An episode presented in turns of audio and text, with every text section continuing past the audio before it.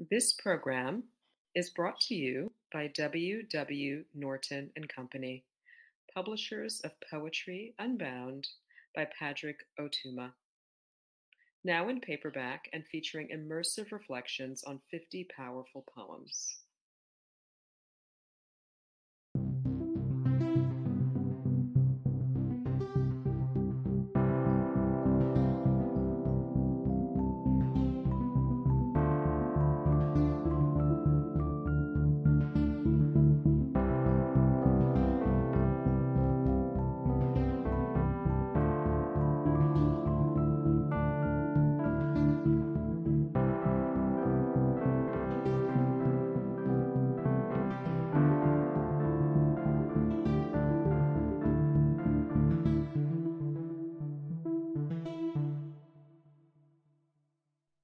Welcome to the guest editor Q&A hosted by the Academy of American Poets.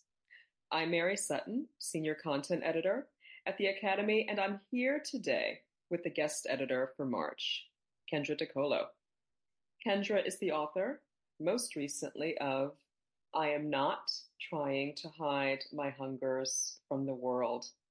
Kendra, welcome and thank you for joining me. Thank you so much for having me. Let's jump right in.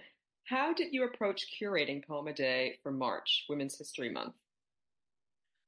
I really wanted to follow my excitement and my joy and showcase poets who embody this quote that I really love by Jericho Brown, who said that every love poem is a political poem and every political poem is a love poem. And I think that, you know, if we really think about it, that's just true uh, across the board. But I wanted to find poets who really write in the mindset that um, the personal is political and to celebrate that. If you could direct readers to one poem in our collection at poets.org that you haven't curated, what would it be and why? I have always adored the poem Kissing in Vietnamese by Ocean Vuong. It's a poem that I read, I think, when it first came out in Split This Rock, maybe in 2010. Uh, and it's a poem that um, is more minimalist than I'm usually drawn to in terms of the space and the economy of words. Um, but it is a poem that, in that economy, collapses the distance between the personal and political, between the atrocities of history and the atrocities of the current moment. And at its deepest level, it's a love poem honoring the speaker's grandmother and all that she's survived.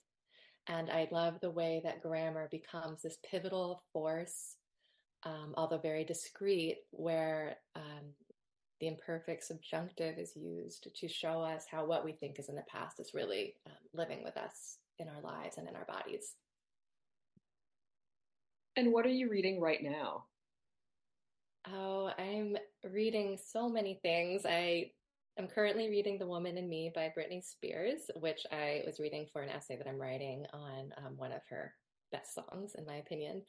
Um, but I've just been completely wrecked by it, and its themes of embodiment really echo what I love about these other collections I'm reading um, essays by poets such as Arrangements in Blue by Amy Key, which is a collection of essays about Joni Mitchell, and then Places I've Taken My Body by Molly McCully Brown. Um, and I just, I love the long, luxurious sentences of the essay collections and the ways that it explores um, just what it means to be in a human body um, and a woman's body. I'm curious about which of Spears' songs you think is one of her best. Are, are you willing to share that, or is that a secret for the essay?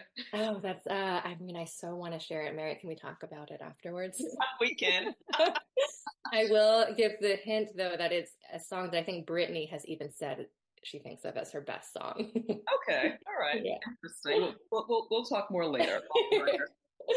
um, speaking of, of Britney Spears and women who are labeled as problematic, which I know you deal with a lot in your poetry, you write very vividly and unsparingly about the female body, you know, mm-hmm. calling parts by their medical names, which I so appreciate. No vajayjay or down for you yeah. Um, and and the body's secretions, yes. right? Particularly your experiences with both childbirth mm-hmm. and lactation, uh, mm-hmm. uh, which are described in I Pump Milk Like a Boss, a poem of yours that is on poets.org. Yes. And the poem is stunning for both its violence mm-hmm. and its eroticism. Um, I contrast the imagery that you provide in these poems with the images that we have of public women who are mm-hmm. also mothers, like Spears, you know, whom it seems the world has not forgiven for reminding us that she doesn't actually, she didn't actually come out of a box, you know? Right.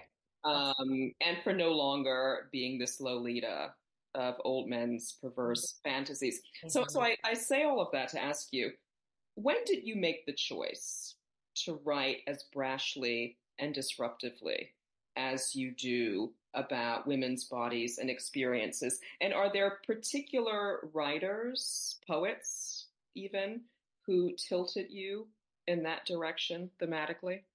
Yes. Oh, I love I love this question so much. Um, I don't even know how to begin. I think I, I was really lucky to have artists for parents who kind of rewarded um, my uh, kind of um, leaning into the shocking. like anytime I would, it, the dinner table was a place for us to try and like outdo one another in terms of like our language and how we could gross one another out. And so I think that was like a joy for me. And also I got a lot of positive reinforcement for being gross and creative with grossness. And then just going into adulthood, um, you know, the traject the parallel trajectories of becoming a poet and becoming a person seen as sexually viable. I mean, they just go, they have just become intertwined. It's hard to separate them. And at a certain point, it felt like not claiming the language that I heard others use about my body and to try and be demure or respectful. It felt like a violence I was doing to myself. Um, so actually, I think, in, and it really was in grad school where, you know, I was trying to write these very polite poems. Mark Jarman was one of my professors who's like an amazing formalist, but you wouldn't necessarily think of him as someone who'd be like, yes, write that strap on poem. But he was, luckily, thank God. um, so I had a safe space there and I um, but I was in a, also within, you know, the state of Tennessee. And so there were a lot of cultural changes for me having grown up around Provincetown. And so just coming into the space that was really different. I think I wanted, I had a blank slate and I, I wanted to define my gender and my sexuality in my own language. And I kind of pulled from the music that I listened from and the art I loved. And the more ecstatic and maximalist I got, the better it felt. And I I kind of decided is if I'm feeling big in my writing, then I know that I'm on the right track. Wonderful. Um, what are you working on now in your writing, teaching, and publishing life? Um, well, as you mentioned, yeah, I'm very interested in writing about problematic women. And so I have, it's not really a cohesive piece yet, but I'm writing, a, I just keep, end up writing essays about women in pop culture, especially music, who have been vilified or demonized, uh, especially in the 90s. And even though there might be making a comeback now, like Britney Spears um, or Courtney Love, even, that the narratives around them are still really problematic. So um, it's been really therapeutic, but also fun writing about these women's stories. Um, Ellen Bass and I just collaborated on a conversation chapbook, and I'm so excited to to put out into the world. Um, so that's what's next. Now, you mentioned a moment ago uh, that you lived in Nashville, though I think you've relocated. Mm-hmm. Yes. I, I'm very curious. Could you talk a bit more about the literary community that nurtured you in Nashville, a place that we wouldn't readily associate with poetry?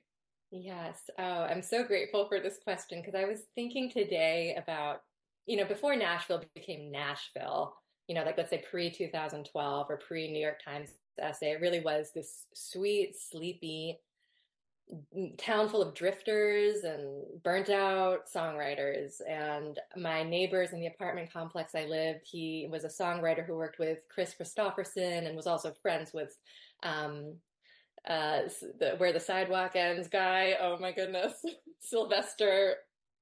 I want to say Sylvester Stallone. What is wrong with me? What is it? Um, is it Shel Silverstein? oh. Please keep that in. Yeah, he was right. friends with the poet Sylvester Stallone. Um, class, I feel like that is actually my new see you later, Nicolas Cage. It's time for Sly. Um, so I had all of these characters who lived in this apartment complex. It's actually the apartment complex where I met my husband. Um, and so it was really this vibrant place because Nashville was affordable back then. It was right by all of these universities.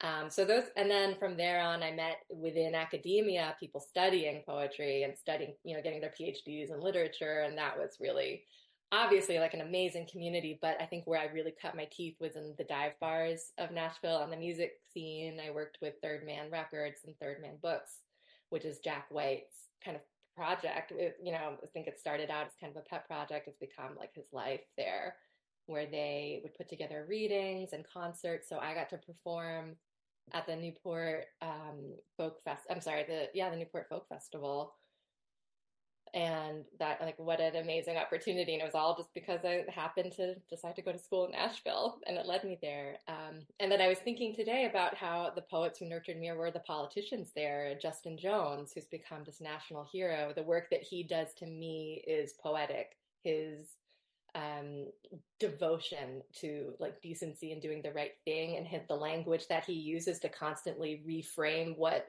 these kind of abhorrent politicians are doing to language to me, that's poetry. He keeps reclaiming the language and saying, no, this is what's true, and not letting kind of the, um, not letting the unrighteous take over and make us forget what our, make us forget our own humanity.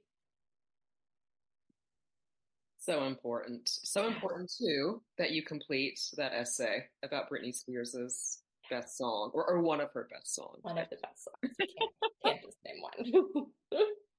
Thank you so much, Kendra, for joining me. Oh, thank you so much for this conversation, Mary. Poem a Day is the original daily poetry series featuring new poems by today's poets. Produced by the Academy of American Poets, this free digital series is made possible by you, our readers and listeners. Learn more about Poem a Day and, if you can, please consider supporting this work by visiting poets.org/give.